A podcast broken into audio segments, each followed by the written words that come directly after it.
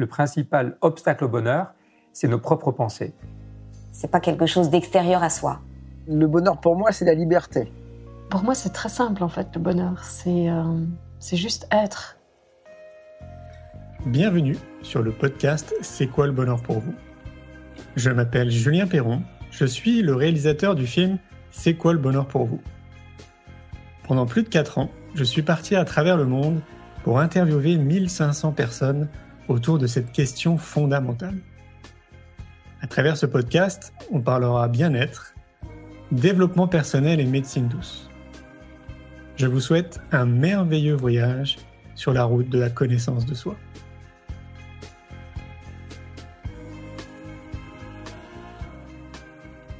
Aujourd'hui, j'ai le plaisir de recevoir Stéphane Pérez. Après une carrière d'enseignant à l'éducation physique et sportive à l'école polytechnique de Paris, Stéphane se consacre depuis plus de dix ans au domaine de la santé. Son activité aujourd'hui d'ostéopathe se base sur une vision de santé holistique. Je vous souhaite une belle écoute. Bonjour Julien, bonjour à tous et à toutes. Je suis ravi d'être là avec vous et ravi de, de partager ce moment euh, voilà, avec toi Julien sur, un, sur le, un sujet qui, je pense, qui est passionnant. Ah bah oui, c'est clair. Alors il y a des gens qui te connaissent pas forcément, donc euh, je vais te laisser te présenter, nous raconter un peu ton parcours en fait. Qu'est-ce qui t'a amené à être aujourd'hui ostéopathe notamment? Alors j'ai, je suis ostéopathe depuis un peu plus de, un peu plus de 10 ans. Euh, moi, j'ai un petit parcours euh, un peu comme tout le monde, parfois un peu atypique. Hein. j'ai commencé, j'ai fait une première petite partie de carrière dans l'armée de l'air en tant que secrétaire administratif. Et puis, euh, j'ai vécu euh, une grande remise en question, une, sorte de dépression qui m'a permis un peu de remettre en question tout ça. Et puis, j'ai enfin pu euh, changer au sein même de, l'armée de l'air de spécialité. Je suis devenu prof de sport. C'était vraiment une, passion en fait qui était là depuis longtemps. Et ensuite, une deuxième grande période de remise en question où j'ai quitté l'armée et je suis, voilà, je suis devenu ostéopathe. Euh, j'ai pas mal travaillé dans l'éducation euh, un petit peu nationale parce que j'étais détaché les 15 dernières années euh, dans un collège et lycée militaire et à l'école polytechnique de Paris. voilà. Et puis maintenant sur Montpellier et la Grande Motte depuis une dizaine d'années. Voilà. Donc on peut considérer que tu es, es, un tu es ancré. Quoi. Euh, je pars d'un certain ancrage et puis euh, j'essaye de monter et de faire des allers-retours, on va dire, euh, dans un, juste milieu. Et puis donc voilà, ce qui me passionne en fait vraiment, c'est un peu le, donc ce que tu m'as demandé d'aborder aujourd'hui, c'est un sujet pour moi qui au fur et à mesure dans mon dans mon parcours de vie m'a semblé complètement essentiel. C'est cette fameuse connaissance de soi et, et ce principe aussi de, cette vie, euh, de, toutes ces questions un peu existentielles qu'on peut avoir euh, à n'importe quel moment de notre vie, que moi j'ai eu assez tôt et, avec lequel j'avais pas pas vraiment de, réponse. Et puis euh, j'ai compris en fait qu'il fallait un petit peu se positionner par rapport au principe du sens de la vie. Je sais que tu en parles beaucoup sur le site Nos Bien-être et avec tes intervenants. Et je pense que il faut qu'on se, on est tous invités quelque part à se, à se positionner sur le principe du sens de la vie. Est-ce que la vie a un sens ou est-ce que la vie n'a pas de sens? Et je me, je me dis, je me suis dit, si la vie n'a pas de sens, bah, du coup, tout ce qui nous arrive est le fruit du hasard. Rien n'a d'importance finalement, et peu importe le bien, le mal, euh, si on, si qu'on soit à notre place ou pas euh, dans la société, peu importe. Mais si on part du principe que la vie a un sens, euh, ben la vie finalement elle est, elle est évolutive et tout ce qui nous arrive a un sens évolutif. Donc je me suis dit là, ça commence à être intéressant euh, pour aborder sa vie, pour peut-être travailler sur soi, pour s'interroger, euh, pour notre vie relationnelle et ainsi de suite. Et en même temps, avec ce principe de sens de la vie, notre sens de la vie, elle, est basée quelque part sur, encore une fois, sur nos propres compétences et nos dons qui peuvent être innés. C'est-à-dire qui reconnaît euh, ses compétences reconnaît un peu sa mission. on revient à nouveau sur cette fameuse connaissance de soi qui est, qui est le fameux adage qui, qui nous vient de, vraiment de loin, hein, ce fameux connais-toi toi-même. Et on revient encore à nouveau à ça. Donc j'ai voulu à travers ce livre faire une synthèse par rapport à, à ce sujet fondamental.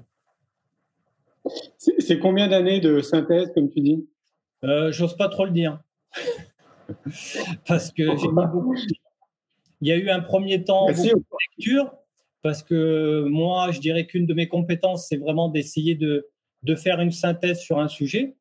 Donc, j'ai vraiment tout mis en vrac pendant longtemps sur tout, le, tout ce que je abordais sur ce sujet, à la fois au niveau de la philosophie, des textes anciens, des traditions anciennes, par rapport aussi à la psychologie contemporaine, la mythologie, le symbolisme de l'astrologie, et pour arriver à une synthèse qu'on va, qui est très intéressante, qu'on va aborder. Et euh, ça m'a mis donc huit ans de lecture, écriture, relecture et. Huit ans. Donc. Ah ouais, c'est pas rien. A, a été un peu compliqué, a, a été laborieux. Mais maintenant, il est là. Le bébé est là. Et, si tu devais. Euh, si, tu devais nous ressortir la, substantifique moelle de, du livre, ben, c'est quoi la, la, la, synthèse un petit peu de tout ça, j'ai essayé de la simplifier. Alors, le livre, c'est pas un roman, hein, c'est vraiment un livre de réflexion et d'introspection. Euh, mais il aborde une synthèse qui est simple et avec une forme en fait dans notre identité de, dualité. C'est-à-dire il y a ce que l'on est, euh, ce que l'on est profondément. Alors après, on peut l'appeler, euh, on peut l'appeler l'âme, la conscience, l'être, le soi. Mais il y a une sorte de, de conscience noyau qui nous anime. Quand les gens méditent ou les bouddhistes, quand on médite, on essaye en fait de rejoindre ce centre. On essaye de se mettre dans ce centre-là parce que c'est un espace euh, qui nous relie à des choses peut-être plus grandes que nous et à ce que l'on est profondément. Donc il y a une sorte de dualité qui est commune à toutes les traditions et les cultures, avec quelque chose de central, on l'appelle donc comme on veut, et puis un ensemble de forces qui font partie de nous, mais en même temps qui sont euh, des forces, euh, des compétences. Là, sur le premier plan, on pourrait parler de l'être, et là, on pourrait parler sur ce deuxième plan de, forces qui, sont qui fonctionnent avec l'avoir et l'être, avec l'avoir pardon et le faire. Donc on pourrait parler un peu de l'ego ou des forces égotiques. Il y aurait donc un peu une sorte de dualité entre ce que l'on ce que l'on est profondément et des forces qu'on doit un petit peu canaliser, apprivoiser et utiliser pour euh, évidemment des fonctions euh, toujours associatives, pour le bien de tous. C'est quoi ces forces? Alors, euh, si tu veux, on peut, on peut les aborder de différentes manières. Dans la mythologie grecque, on les retrouve dans la symbolique avec les douze dieux de l'Olympe, avec les douze travaux d'Hercule, avec les douze apôtres. Il y a vraiment, au niveau de la mythologie et des traditions anciennes, le chiffre 12 qui revient régulièrement. Et même au niveau de la physiologie, on a 12 systèmes, système cardiaque, respiratoire, lymphatique, le chiffre 12 aussi revient beaucoup dans la, dans la physiologie. Et ces forces-là, en fait, ce sont des forces naturelles que dans le livre, je relie en fait particulièrement aux forces du vivant et, qui font partie euh, de la nature. Et on pourrait même les associer aux quatre saisons, aux forces des quatre saisons. Et ça nous rappelle un petit peu aussi, je ne sais pas si tu, te rappelles un peu de ces quatre humeurs ou de ces quatre tempéraments de, dont parlait Carl Gustav Jung basées un petit peu sur des traditions euh, orientales, eh bien, elles sont toujours d'actualité. Et si on les aborde, ces forces-là en nous, sous forme d'énergie naturelle par rapport aux quatre saisons, ça devient très intéressant parce que, en fonction de cet inné qui nous anime, il y a des personnes qui ont un tempérament qui seront peut-être plus automne, plus hiver, plus été ou plus printanier si tu me, si tu, tu me comprends, si vous me suivez. Oui. Et donc, c'est vrai que on peut trouver dans l'éducation, ça peut être extraordinaire, même dans les relations, parce qu'on peut, on peut comprendre et savoir qu'un enfant est plus euh, type solaire, plus été, plus automne, plus hiver. Et évidemment, ça va amener des, compétences, des besoins, des comportements qui sont euh, atypiques et particuliers. Et on ne peut pas, si tu veux, euh, euh, peut pas comparer les personnes, on ne peut pas se comparer puisqu'on a chacun un petit peu une prédominance par rapport à ces forces-là.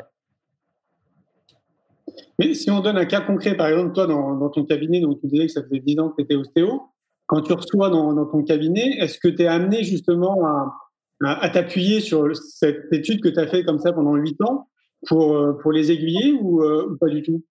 Et oui, vraiment, c'est ce qui m'anime le plus, c'est ce qui me passionne le plus. C'est-à-dire que, évidemment, quand quelqu'un euh, vient te voir pour une demande en ostéo ou, quoi que ce soit, il y a toujours ce qu'on appelle euh, une, lésion première, une lésion première, c'est-à-dire ce manque de connaissance de soi qui nous fait faire des mauvais choix parfois, ou alors qui nous, euh, qui nous amène à, nous, à manquer d'estime de soi. C'est-à-dire, euh, si on ne se connaît pas, on peut faire, je ne dis pas qu'il y a des mauvais choix dans la vie, mais on peut faire des, on peut s'en vouloir ou se comparer ou se culpabiliser par rapport à tel et tel comportement, tempérament, qui est en fait tout à fait naturel. Je prends un exemple.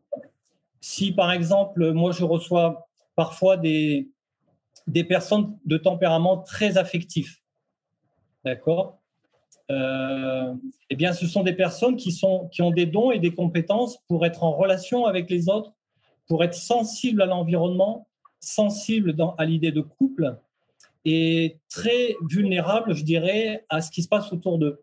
Ce qu'on appelle un petit peu aussi le, le principe de l'épigénétique, tu sais, l'influence de l'extérieur sur soi. Il y a des personnes qui sont plus sensibles que, d'autres comme ceci. Ça veut dire que tu penses qu'on peut généraliser comme si on, mettait euh, tout le monde un peu dans, comme si on donnait des étiquettes comme ça à tout le monde? Alors non, mais si tu veux, les, on, a tous, on est tous animés des mêmes forces, de ces mêmes quatre forces de base, on va dire, hein, mais avec des intensités différentes on a tous les mêmes quatre, ces mêmes quatre tempéraments au fond de nous et qui travaillent à l'intérieur de nous de manière cyclique et qui s'expriment à certains moments. Mais il y a des forces qui sont euh, une ou deux forces qui est parfois prédominante. Et si elle est prédominante, euh, elle nous amène à, avoir certains comportements, certains besoins. C'est pas une étiquette, hein, mais ça reste quand même une, euh, une force innée qui est prédominante. Alors, comment pour faire plus simple Oui, excuse-moi. vas-y, vas-y. Pour faire plus simple, si tu veux, dans le livre, j'aborde ces quatre tempéraments, je les divise, si tu veux, et je les personnifie. Comme l'ont fait beaucoup là, dans la mythologie, de personnifier en fait des énergies. Et ça, ça va être très intéressant de cette conscience qui nous anime, l'âme, le soi, c'est un peu comme si elle devait apprivoiser ces différentes forces dont je parle.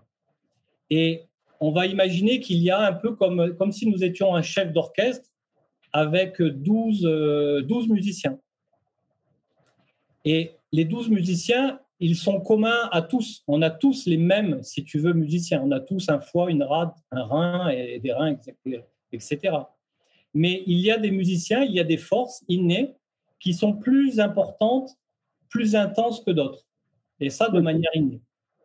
Mais alors, comment, comment on ne nous a pas appris ça? Comment fait une personne lambda là, qui est en train de nous écouter pour essayer de déceler justement ces forces naturelles qu'elle pourrait avoir? Eh ben, C'est vraiment l'intérêt d'apprendre à connaître symboliquement, je dis bien symboliquement, de trouver des, approches euh, pour essayer de mettre des mots et pour essayer de comprendre symboliquement chacune de ces douze forces qui font partie du vivant. Donc on, on est parti sur les quatre saisons, si tu veux, qui est un peu classique et basique. Mais dans ces quatre saisons, on peut à nouveau les classifier en douze forces qui nous animent, douze égaux, si tu veux. Et nous, on a un mhm. petit peu comme vocation de, de mettre en lumière, d'apprivoiser ces douze forces ou ces douze compétences, si tu veux. Maintenant, c'est un petit peu subjectif parce que pourquoi 12 euh, comme on l'a dit tout à l'heure, il y a beaucoup le chiffre 12 qui revient dans les anciennes traditions, même au niveau de la physiologie. Tu parlais, je crois, il y a dans une interview avec euh, François Bernard, vous parliez des, attitudes de porteur ou alors des, de l'énéagramme ou encore de, de Ward Gardner avec les neuf types d'intelligence. Tu vois ben, C'est un petit peu ce principe. Voilà, c'est un peu ce principe. Au lieu de parler de neuf types d'intelligence ou de neuf énéatypes dans l'énéagramme, on va un peu plus loin, on part sur 12 forces. Ok. Tu vois? Oui, je vois, oui. Mais ça ne répond pas totalement à ma question. Comment, comment une personne lambda pour les découvrir Eh bien, c'est tout, c'est vraiment tout le parcours de tout le cheminement, toute l'aventure intérieure. On parle souvent d'apprivoiser ses émotions. Ben, on connaît la peur, on connaît euh, la colère, on connaît pas mal de forces en nous, certains besoins. Et ce qui va être intéressant, c'est de mettre des mots et sur ces énergies-là et d'essayer de voir à quoi elles servent. La peur, par exemple, on peut dire que la peur, bon, il faut se dégager de toute la peur, mais, mais les peurs, elles ont une fonction. Elles nous permettent de, faire attention, d'être en retrait, d'être vigilant, d'être préventif. Euh, donc, chaque fonction, chaque émotion a une, fonction particulière. Et donc, l'objectif, c'est de voir comment nous, dans notre vie, on fonctionne un peu plus avec la peur, un peu plus avec la colère, un peu plus avec tel et tel besoin. Donc, ce qui veut dire qu'il faut être, euh, il faut déjà être dans une démarche de développement personnel. il faut ben, vraiment déjà être. Euh, Je pense d'observation de soi. Et c'est ce que disait Carl Gustav Jung. Il disait que euh, le, le, plus grand danger chez l'être humain, c'est l'identification à la persona. Tu sais, et, la persona, en fait, ça veut dire masque en, grec. Et masque, c'est bien, en fait, des, des, forces qui sont en nous, mais finalement qui ne correspondent pas à notre identité profonde. C'est des masques. Et on hmm. pourrait imaginer que c'est des facettes de l'ego. Ça, c'est complexe, hein, parce que comme on nous a C'est un peu complexe. C'est vrai que c'est un peu complexe. C'est pas évident. C'est pas évident de le de l'exprimer facilement, euh, de l'aborder facilement en fait, ça peut devenir évident euh, sous condition qu'on nous euh, l'éduque, tu vois, qu'on nous, apprenne tout ça. Quoi. Comme c'est, ça, fait partie du, champ de beaucoup d'informations euh, dans, dans, ce grand champ qu'est le développement personnel dont on n'évoque pas, notamment bah, l'école, par exemple. enfin, même globalement, en fait, dans notre société, on n'est pas. S'il y a 20% de, de, de l'ensemble de la population qui s'intéresse à, à porter un regard un peu différent sur les choses, à chercher par soi-même, à être dans une, un approfondissement de soi en essayant de faire du développement personnel, c'est déjà énorme, 20%. Donc je me dis, pour tout le reste, il faudrait que, en fait, on nous l'éduque carrément euh, dès l'école, parce que c'est, tu vois, ça, me paraît hyper intéressant, en fait, pour plus tard. Oui, parce que là, par exemple, si tu veux, même au niveau de l'éducation, euh, moi, il m'arrive des fois d'avoir en cabinet des parents qui m'amènent des enfants un petit peu qu'on appelle hyperactifs. Hyper, ils n'arrivent pas à rester en place sur la chaise, ils bougent. Et en fait, on arrive par les comportements et même par la morphologie, il y a des traits morphologiques qui peuvent nous indiquer certaines compétences, tu vois. Et parfois, je vois que ces, jeunes-là, ils arrivent avec finalement une certaine culpabilité parce qu'ils ont l'impression, ces jeunes, qu'ils ont un problème, puisque les parents l'amènent à droite, à gauche pour savoir qu'est-ce qui se passe, pourquoi ils sont aussi autant hyperactifs, alors qu'en fait, c'est une force printanière c'est une force de volonté, de dynamisme des, enfants qui ont besoin de mouvement, besoin d'action, besoin de découvrir le monde.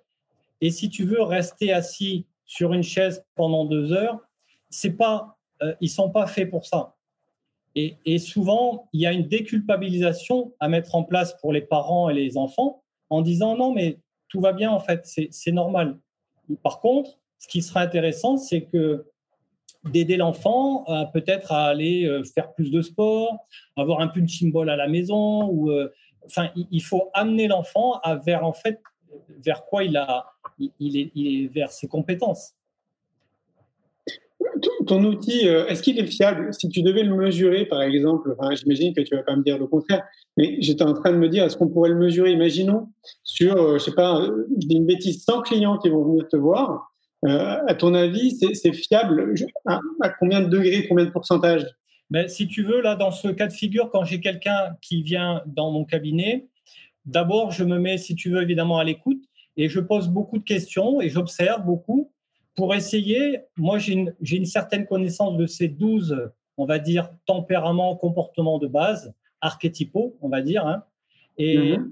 j'essaye en fait de les observer, de les repérer chez la personne sur plusieurs plans dans les attitudes, dans les l'expérience de vie, dans les vulnérabilités, les sensibilités, même au niveau, si tu veux, des demandes euh, au niveau médical.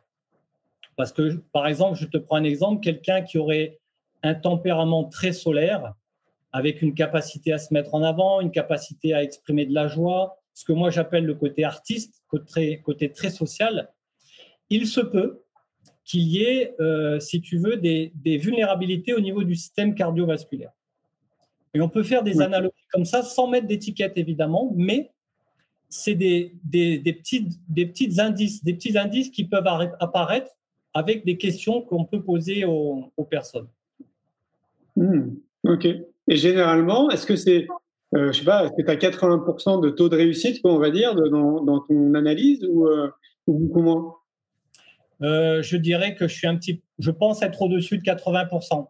Mais si tu veux, pendant les, pendant l'approche, il y a vraiment une bonne partie de la séance où, il faut être à l'écoute, il faut percevoir, il y a le côté intuitif et essayer à un moment donné de repérer les mots, les comportements, les attitudes, la morphologie ou même simplement quand la personne euh, elle va exprimer un vécu avec une, des émotions, on peut percevoir une émotion qui est prédominante, le besoin de reconnaissance, la sensibilité affective ou alors euh, une, euh, une spiritualité qui est un petit peu très en avant. On peut percevoir un petit peu ces, grandes forces-là. À partir de là, du moment qu'on connaît, si tu veux, archétypalement la force, on peut en déduire pas mal de petites choses, sans mettre d'étiquette toujours, mais on, peut aborder la connaissance de soi. D'accord. Je peux prendre. Est-ce que tu. Euh, vas-y. Euh, je peux te prendre un exemple, si tu veux, euh, bah, d'une personne qui serait d'un tempérament très affectif qui, qui, serait, comme on l'a dit tout à l'heure, euh, très impacté par la relation. Donc ça veut dire que si la personne elle a un conflit dans sa vie relationnelle où il y a une séparation, c'est un tempérament inné, une force innée qui va qui va finalement lui donner une vulnérabilité dès qu'il va y avoir des conflits relationnels. Et parfois la personne peut se culpabiliser d'être aussi sensible finalement à, à des choses qui sont un peu subtiles mais c'est normal. Donc ça permet des fois de décupler. Ça fait partie de non, je comprends. Ouais. C'est pour ça que je me dis que ce serait hyper intéressant qu'on ait accès à ce type de formation assez tôt. Ben, dans, les, dans, la, dans, dans l'école, par exemple, ça serait intéressant de percevoir peut-être qu'un enfant, il a plus un tempérament, j'appelle ça empathique ou maternel, on va dire, qui pourrait plutôt on pourrait l'amener à s'occuper un petit peu de ses copains et de ses copines en, un peu en difficulté. Il peut y avoir des tempéraments solaires avec des enfants qui ont besoin de se mettre en avant et d'être un petit peu leader. Il peut y avoir des enfants plus en retrait qui vont observer. On pourrait leur demander justement d'observer, de, se mettre en retrait, de faire un petit, une petite synthèse de ce qu'ils voient après. Il y a des enfants qui ont besoin d'une dynamique de groupe pour être créatifs. Donc, on peut repérer toutes ces compétences-là. C'est clair, oui. Et euh, pourquoi avoir euh, intégré l'astrologie là-dedans?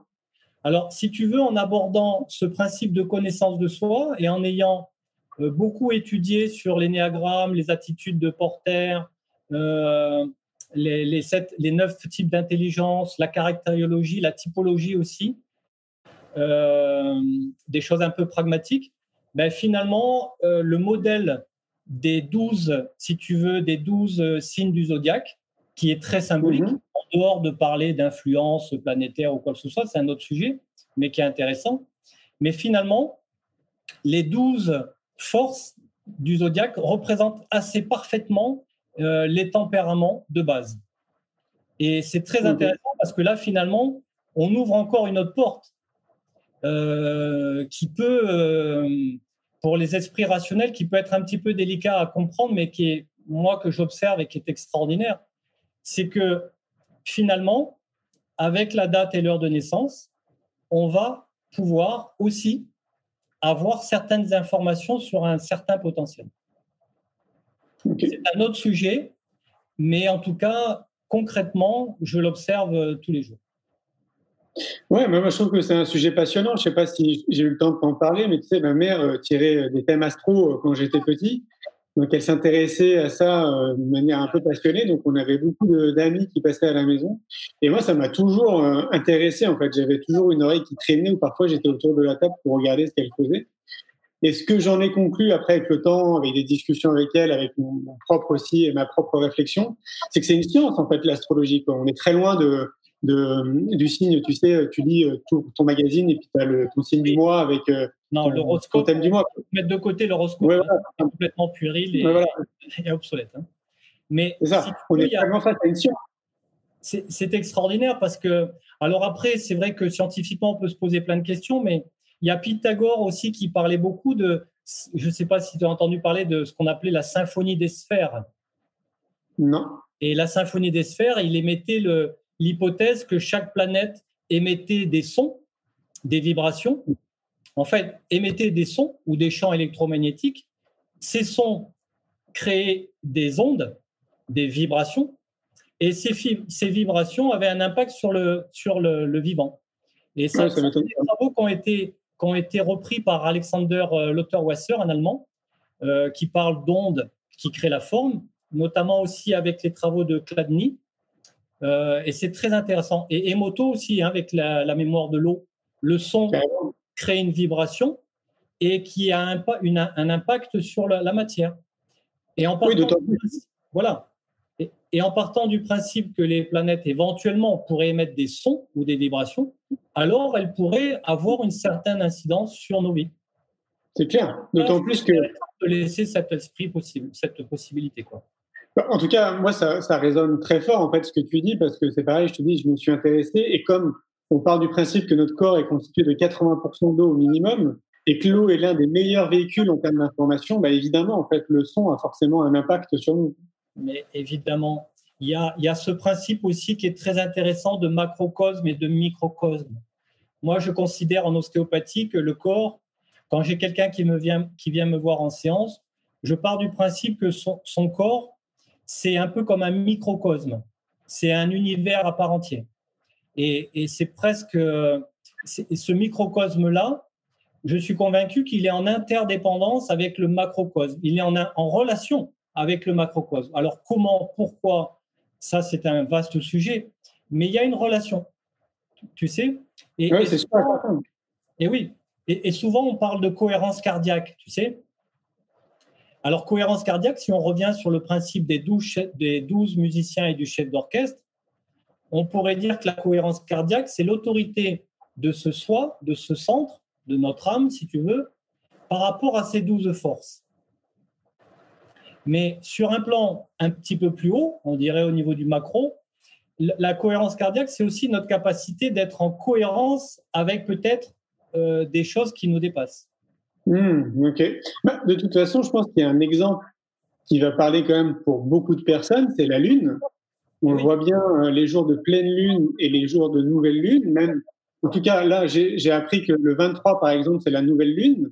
Ben, moi, systématiquement, trois jours avant et même trois jours après, ben, j'ai beaucoup de mal à m'endormir. J'ai des rêves qui sont beaucoup plus forts.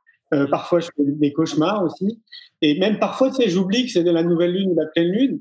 Et quand je me réveille ou quand je suis dans, dans cet état-là, on va dire physique, je me dis, tiens, c'est bizarre. Et je regarde et effectivement, à chaque fois, ça, ça loupe pas. C'est soit une pleine lune, soit une nouvelle lune. Et oui. Et puis en agroécologie, on fonctionne avec la lune. On ah met les semis à la lune montante, etc., etc. Euh, c'est évident. Donc je me dis, si on arrive à comprendre le mécanisme oui. Euh, qui est lié à la Lune, je pense qu'on peut l'adapter, tu vois, à toutes les planètes de notre système solaire, en gros. Mais évidemment, évidemment. Mais c'est vrai qu'il faut avoir un petit peu un, esprit, euh, enfin, je dis pas ouvert forcément, parce que moi, ça me paraît très compréhensible.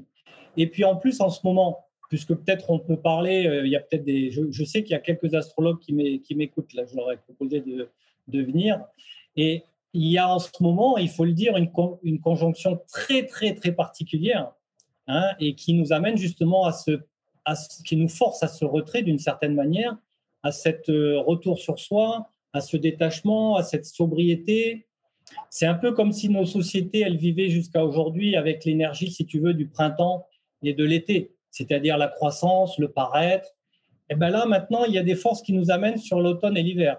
Ça veut dire automne, ben, remise en question, Hein, dans l'automne, qu'est-ce qui se passe dans l'automne? Ben, Les feuilles tombent de l'arbre parce que la sève rentre dans l'arbre. Donc c'est une dynamique un peu d'introspection. Tu, vois ce que je veux dire? Et en hiver, on est un petit peu dans une sorte de détachement, de retrait hein, euh, par rapport au monde extérieur. On peut considérer que, je ne sais pas, qu'est-ce qui se passe, mais la vie nous demande de, d'aller dans l'autre polarité, quoi, un petit peu de, faire un, accueil de, à l'automne et l'hiver.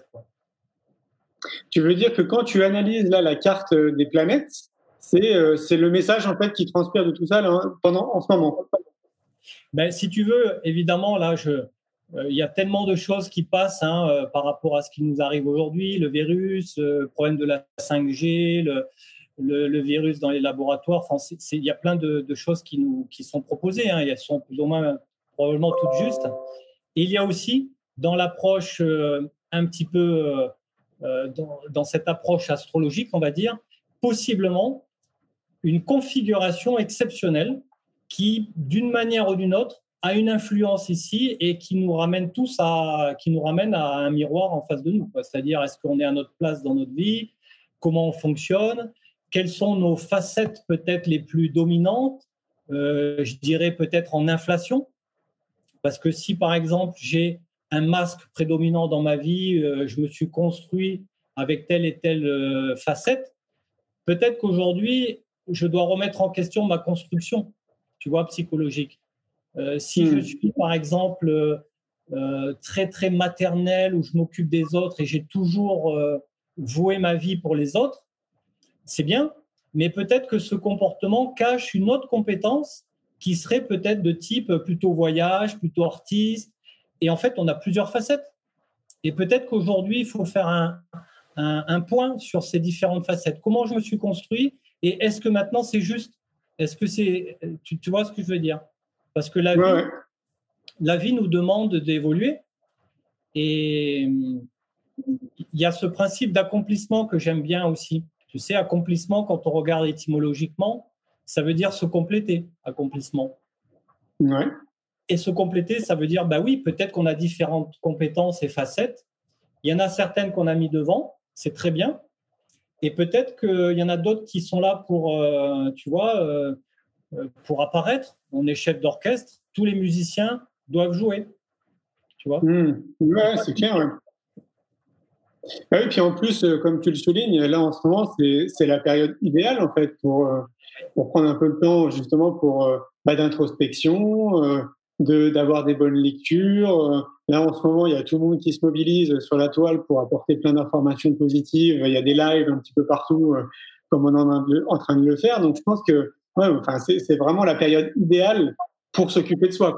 Mais oui, mais oui. Et puis, comme le disait Maud euh, dans ton live, euh, s'occuper de soi, c'est pas être égoïste. C'est au contraire, c'est vraiment euh, essayer d'observer ce monde intérieur qui nous anime, tout, cette, tout cet univers intérieur qui nous anime, parce qu'il est beau, il a plein de potentiel et que du coup, en, en, en, aimant ce monde intérieur, c'est comme ça qu'on peut le mieux euh, aider les autres et puis euh, rayonner un petit peu notre, notre lumière ou avoir à dire quelque chose. Tu vois? C'est clair, ouais. Toi, quand je t'écoute, je repense à, ta carrière, quand, tu étais dans, le, dans, ce côté un peu rigide militaire. Est-ce que déjà à l'époque, tu étais dans, ces réflexions ou c'est venu euh, progressivement? Non, je, assez tôt, euh, je me suis quand même posé des questions. Euh, je me rappelle bien même à l'âge de 7-8 ans avoir posé la question à ma mère est-ce qu'il y avait une vie après la mort? Et puis, Peut-être qu'elle m'écoute d'ailleurs, ma mère, donc euh, ne t'inquiète pas, maman, ah, tout va bien. et elle m'a répondu, ben non, il euh, n'y a rien après. Et, et, si tu veux, je suis reparti dans ma chambre avec, euh, si tu veux, là, j'avais la tête exposée. Quoi. Je ne comprenais rien. Je me suis dit, c'est pas possible qu'il n'y ait plus rien après, que, y ait, que la vie mm. n'ait pas de sens. Tu vois et, je dirais même que il y a eu un autre, une autre phase de ma vie un petit peu où ça m'est revenu, ce sens de la vie, parce que j'ai j'ai un ami proche euh, vers, à 15 ans qui s'est suicidé et euh, il avait laissé une lettre. Et dans cette lettre, il disait La vie n'a pas de sens et je préfère tout arrêter. Pardonnez-moi. Bon, là, si tu veux, c'est pareil, euh, c'est, ça a été un petit peu un choc. Et, et j'avais oublié cet épisode. Et ça m'est revenu petit à petit au fur et à mesure que je me posais ces questions, euh, tu vois, existentielles. Quoi. Et moi, j'avais cette angoisse-là de, de, ce vide après la mort. Et je me suis dit, c'est pas possible, il faut que je trouve des, il faut que je trouve des solutions, ou en tout cas, il faut que je me renseigne sur ce qui a été dit, sur ce qui se dit de ce sens de la vie. De, euh, voilà. Et c'est vrai qu'on s'aperçoit à un moment donné qu'il y a des synchronicités dont tu parles très bien, souvent. Et ces synchronicités, on ne sait pas d'où elles viennent, mais on a l'impression qu'elles nous guident quand même. Elles ont un sens, tu vois. Mmh. Ça ah c'est clair. Hein. Moi, j'ai ma petite idée hein, pour les synchronicités. Je pense que c'est nous qui les créons. Moi, j'ai une, autre, euh, une autre approche, mais je sais qu'on, je, suis convaincu qu'on les crée aussi. Mais c'est un peu aussi comme si on parlait tout à l'heure, tu sais qu'on est notre propre chef d'orchestre et à l'intérieur de nous, il y a 12 musiciens. Ben, j'ai l'impression que sur un autre plan, on devient, euh, on devient nous-mêmes un musicien et il y a un chef d'orchestre qui est, je ne sais pas qui c'est, au-dessus de nous. Et du coup, ce mmh, chef d'orchestre a tout intérêt à ce qu'on joue bien, qu'on soit honnête. Alors il faut le suivre, il faut suivre euh, les mouvements. Claire. Il faut essayer, depuis tout, tout, ce cheminement-là que, que, tu as fait, euh, maintenant, tu es ostéo depuis une dizaine d'années, euh, tu dois avoir un regard aussi sur l'évolution de ce qu'on appelle des prises de conscience qui, euh, qui ont de plus en plus lieu là en ce moment, encore plus en ce moment parce que les gens sont confinés. Euh, quel est ton point de vue, euh, par exemple, depuis ces 15 dernières années Est-ce que tu as l'impression qu'on va dans une bonne direction? Oui, je pense. Moi, je suis fondamentalement optimiste parce que si tu pars du principe, comme on a dit, que la vie est évolutive, alors on évolue tous. Alors, peut-être qu'il y a des passages d'involution, mais moi, je dirais plutôt de transformation ou de mutation. Tu vois, un peu comme si on était à un moment donné, on rentrait dans l'automne, ben, on est dans une, une sorte de dépression. L'automne, c'est dépressif. Donc, quelque part, la dépression, c'est aussi une énergie naturelle. Il faut pas que ça soit chronique, mais quelque part, c'est une dynamique tout à fait naturelle. Moi, les deux grands changements de vie que j'ai eus, elles se sont passées lors de dépression. Et à chaque fois, j'ai tout changé dans ma vie. Okay. À chaque fin de dépression, j'ai tout changé, le travail, les relations, euh, enfin la relation dans laquelle j'étais. Et, finalement, avec le recul, c'était pour un, pour un bien. Oui, oui. Donc je, je suis. Oui, mais alors on peut pas recommander. On peut pas recommander aux gens d'avoir une dépression. Ben, moi, évidemment, il y a, différents types de dépression, je pense. Hein. Il y a des personnes qui peuvent avoir une sorte de dépression chronique parce que il y a des impacts au niveau de l'alimentation, au niveau des, intestins qui jouent, qui peuvent jouer sur l'humeur. Mais parfois, euh, c'est des types de dépression qui sont un petit peu ontologiques, c'est-à-dire c'est des remises en question. Et là, euh, bah, l'énergie, il n'y a plus d'énergie parce qu'il faut qu'on aille à l'intérieur de nous, tu vois. Est-ce que c'est proche du burn-out? C'est possible, c'est possible c'est possible. Alors après, il y a, je ne suis pas un spécialiste dans le, le burn-out, mais en tout cas, de, de, mon vécu personnel et avec les patients, euh, je m'aperçois qu'il y a des phases de dépression qui sont vraiment salutaires. Par contre, il ne faut pas que ça soit chronique, il ne faut pas que ça dure euh, trop mmh. longtemps quand même, parce que là, il y a, y a comme, euh, comme le titre de, du prochain livre de, ma, de Marie, c'est que, que parfois, il y a un passé qui ne passe pas. Hein? Hmm. Tu veux dire le titre du prochain livre de ta femme, c'est?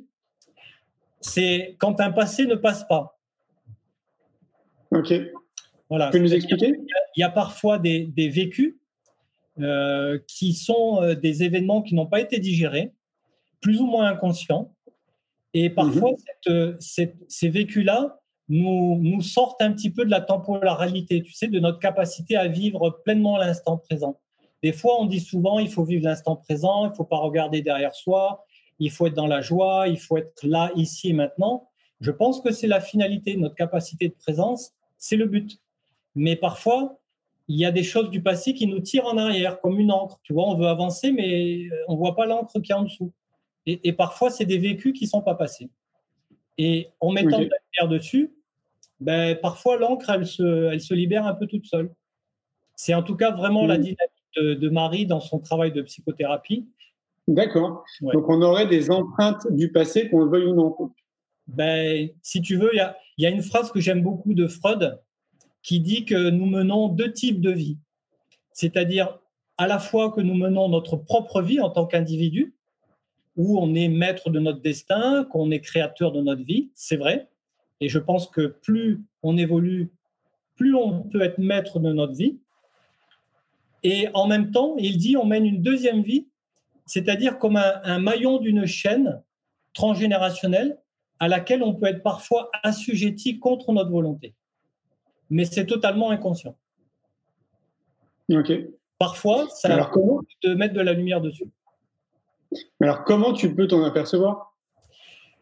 Alors, c'est des fois quand on, a envie de, réaliser quelque chose, qu'on a envie de créer quelque chose, on a envie de faire une rencontre euh, euh, positive, de, de, réaliser des projets, et on voit qu'il y a une sorte de sabotage, tu vois, ou alors comme s'il y avait quelque chose qui nous ramenait euh, dans l'échec, tu vois.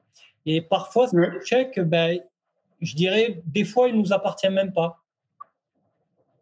C'est une sorte de, nœud, c'est parfois une sorte de nœud de culpabilité qui est transgénérationnel. Un peu comme le mythe de Deep, si tu veux. Mais d'où la nécessité, mais catégorique, j'ai envie de dire, que chacun prenne soin de soi. Quoi. Mais évidemment, de, c'est la base de tout. Eh oui, mais c'est très difficile de se remettre en question. C'est extrêmement difficile. Parce que quelque part, quand tu te remets en question, tu vas à l'intérieur de toi. Donc, ça veut dire que tu n'es plus dans cette ouverture au monde, tu es à l'intérieur. Donc, ce n'est pas, pas très fun, tu vois ce que je veux dire. Mais c'est un passage par l'automne. L'automne, c'est pas très fun, tu vois. Là, il pleut dehors, bon, c'est pas fun. Mais derrière, euh, il va y avoir du mmh. soleil et les plantes, elles poussent, quoi. Donc, c'est des passages. bien sûr. Et, et, moi, je aussi beaucoup de, jeunes qui ont des tempéraments type, j'appelle ça automne, tu vois. Donc, avec des, des, capacités en psychologie, des compétences en psychologie, des capacités à, aller dans l'introspection, en même temps qu'ils ont besoin de le faire, parce qu'ils peuvent avoir des vécus très importants qui n'ont pas été libérés, personnellement, voire transgénérationnels. Et ce sont des personnes qui parfois culpabilisent ben, d'être un peu dans ce truc, euh, tu vois, un peu souvent avec des étapes de dépression, un petit peu. Ben, en fait, c'est il faut vérifier si c'est inné, si c'est un tempérament qui est, euh, qui est inné. Parce que ce sont des personnes qui sont douées pour ça. on, retrouve beaucoup de grands psychologues dans ces énergies d'automne, tu vois, parce qu'ils sont doués pour aller chercher l'ombre. Ils sont doués pour aller dans l'introspection c'est pas une tare, c'est pas une problématique. Tu, vois ce que je veux dire? Complètement. Comme euh, j'avais lu aussi une fois qu'il fallait remercier toutes les, euh, toutes les personnes qui étaient très sensibles et qui avaient une facilité à pleurer euh, d'émotion, de gratitude, parce qu'elles mettaient justement le doigt sur la beauté en fait de ce qui nous entoure. Mais bien sûr, ça c'est les, les gens hypersensibles, très sensibles à l'environnement. Il y en a qui sont moins sensibles à l'environnement. Donc, il y a toute une palette de compétences et qui, qui dit compétences, c'est-à-dire quelque chose de positif qui nous permet de faire des choses. Mais de l'autre côté, comme à une polarité opposée, tu sais, c'est l'autre côté de la, de la pièce, hein, il y a une vulnérabilité. Tu vois, et, connaître la vulnérabilité, c'est vraiment intéressant aussi. C'est vraiment intéressant. Là, en cette période de, confinement, est-ce que tu aurais des, outils peut-être à recommander aux personnes qui nous écoutent et qui nous regardent euh, pour euh, peut-être faire ce premier pas, tu sais, de, cheminement d'introspection euh, personnelle?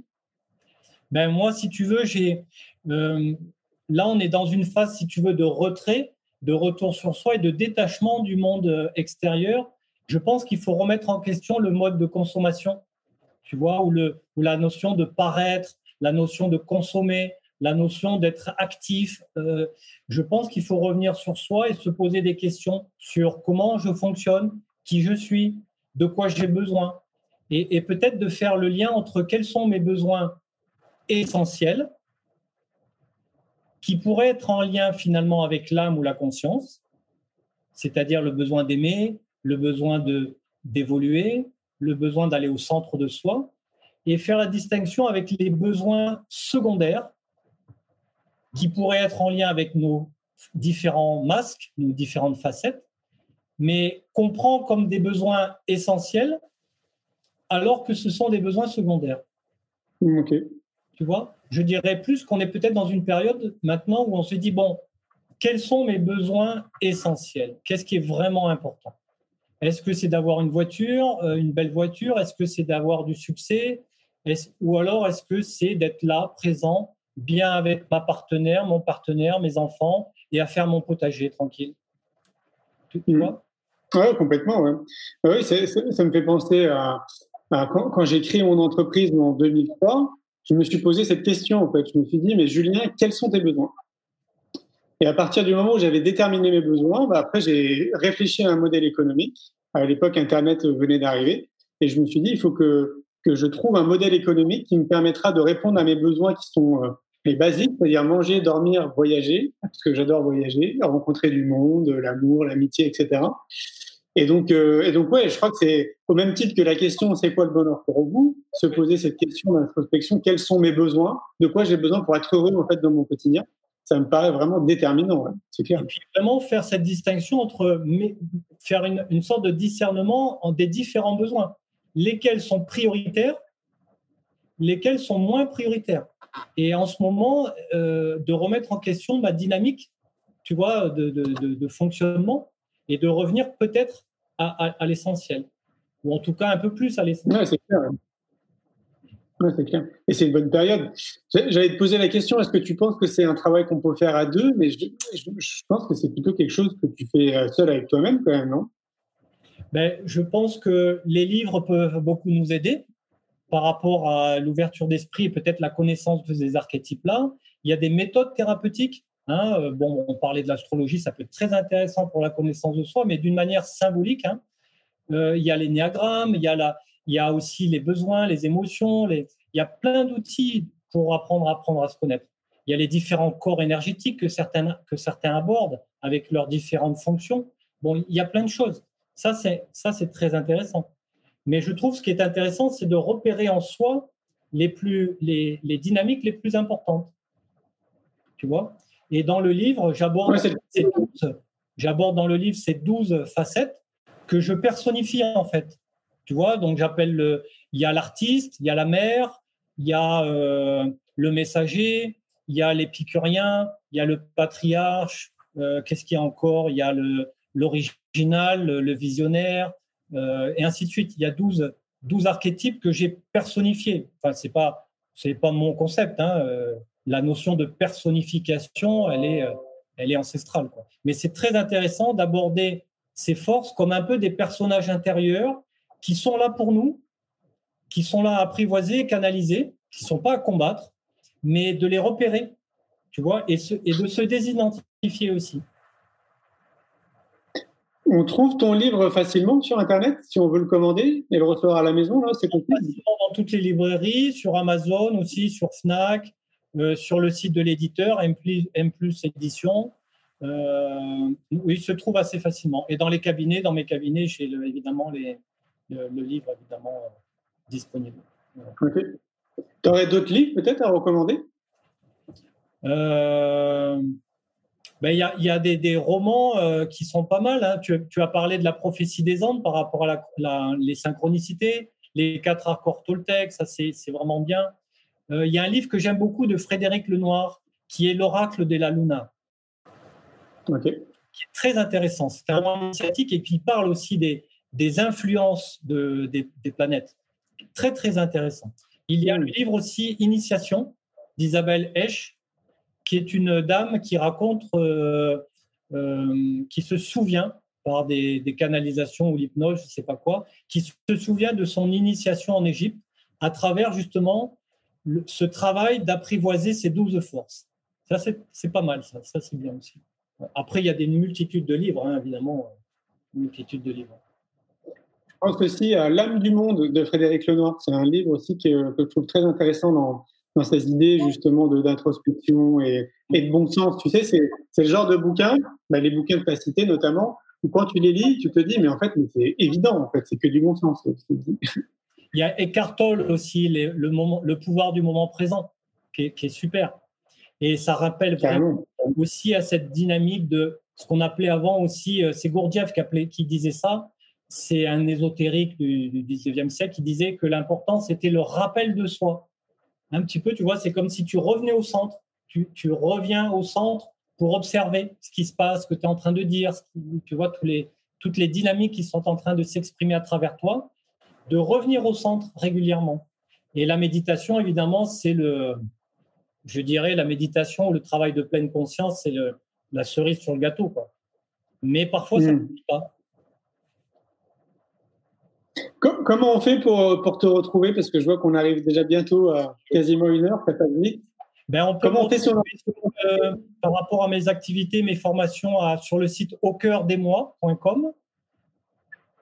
Il y a donc le contact. Hein. il y a aussi un contact mail euh, Stéphane Pérez, tout attaché 09 gmail.com. Euh, voilà, avec plaisir, sur euh, Facebook, ainsi de suite. J'en profite aussi pour faire un clin d'œil à François, que tu as interviewé la semaine dernière, puisqu'on a eu une idée justement après, après votre interview et après avoir parlé longuement avec lui il n'y a pas longtemps. On va essayer de mettre en place un module parce que lui, il, parle beaucoup d'approche par les compétences. Donc finalement, euh, on, est, euh, on, est, euh, on est très proche dans notre, courant. Et puis c'est un ami d'enfance. On a été prof de sport ensemble dans l'armée, donc on, est, très amis. Et on a eu l'idée de, on va mettre en place pour le mois de juin probablement une sorte de module de formation pour les entreprises ou pour l'éducation nationale pour apprendre à repérer ces 12 compétences, ces 12 forces au niveau des comportements, au niveau des attitudes, au niveau de la morphologie. Enfin voilà, plusieurs approches pour essayer de repérer ces douze forces et pour aider la personne, à, euh, les enfants notamment ou autres, hein, à, mieux se connaître. Hmm, super, c'est une super idée. Hein. On rappelle d'ailleurs que tu exerces ton activité tu exerces euh, ton activité à la Grande Motte, quoi, proche de Montpellier. À Montpellier, j'ai un cabinet à Montpellier avec Marie, qui est psychothérapeute, m'accompagne hein, sur Montpellier, sur la place de l'Europe, et aussi à la Grande Motte. Ok. Alors là, bah, écoute, merci beaucoup, Yavan. Merci vraiment, euh, Julien, de, de ta confiance et puis de cette euh, capacité que tu as à, voilà, à créer un, un échange dynamique et puis vraiment convivial. vraiment merci pour tout ce que tu fais pour, euh, pour euh, tout autour de toi, pour faire évoluer le monde. Bah et merci à toi de, suivi, de nous avoir suivis. Bah, un grand merci. Tu fais euh, des bisous à Marie. C'est Génial. Et puis, j'embrasse Aline aussi, ma chérie, si elle m'écoute. Et euh, bah, moi aussi, je, du coup, je vous embrasse tous. je vous souhaite euh, une belle journée. J'ai été ravi de, de t'accueillir, Stéphane, et euh, je te dis à bientôt. Merci, merci à vous. Merci à toi, Julien. Un grand merci pour votre écoute. J'espère que vous avez passé un bon moment avec nous. Je vous invite à prolonger l'expérience en regardant mon film C'est quoi le bonheur pour vous? Vous le trouverez assez facilement sur YouTube. Si vous souhaitez ancrer davantage les choses, nous avons créé le jeu de cartes C'est quoi le bonheur pour vous qui vous permettra de mieux vous connaître et de mieux connaître les gens avec lesquels vous allez jouer de manière ludique et bienveillante. Vous me retrouverez assez facilement sur les réseaux sociaux si vous souhaitez qu'on échange en direct. Et merci de nous laisser des messages ou des avis, des commentaires. Ça fait vraiment plaisir et je prendrai une grande joie à vous répondre. En attendant, je vous souhaite une très belle route et je vous retrouve maintenant la semaine prochaine pour un nouvel épisode du podcast C'est quoi le bonheur pour vous?